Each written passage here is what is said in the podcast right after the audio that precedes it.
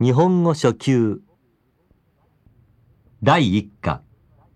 それは私のです。忘れ物ですよ。この本は誰のですかあ、それは私のです。このボールペンも陳さんのですかいいえ、違います。すみません。そのボールペンは私のです。ああ、リーさんのですか。はい、どうぞ。どうもありがとうございます。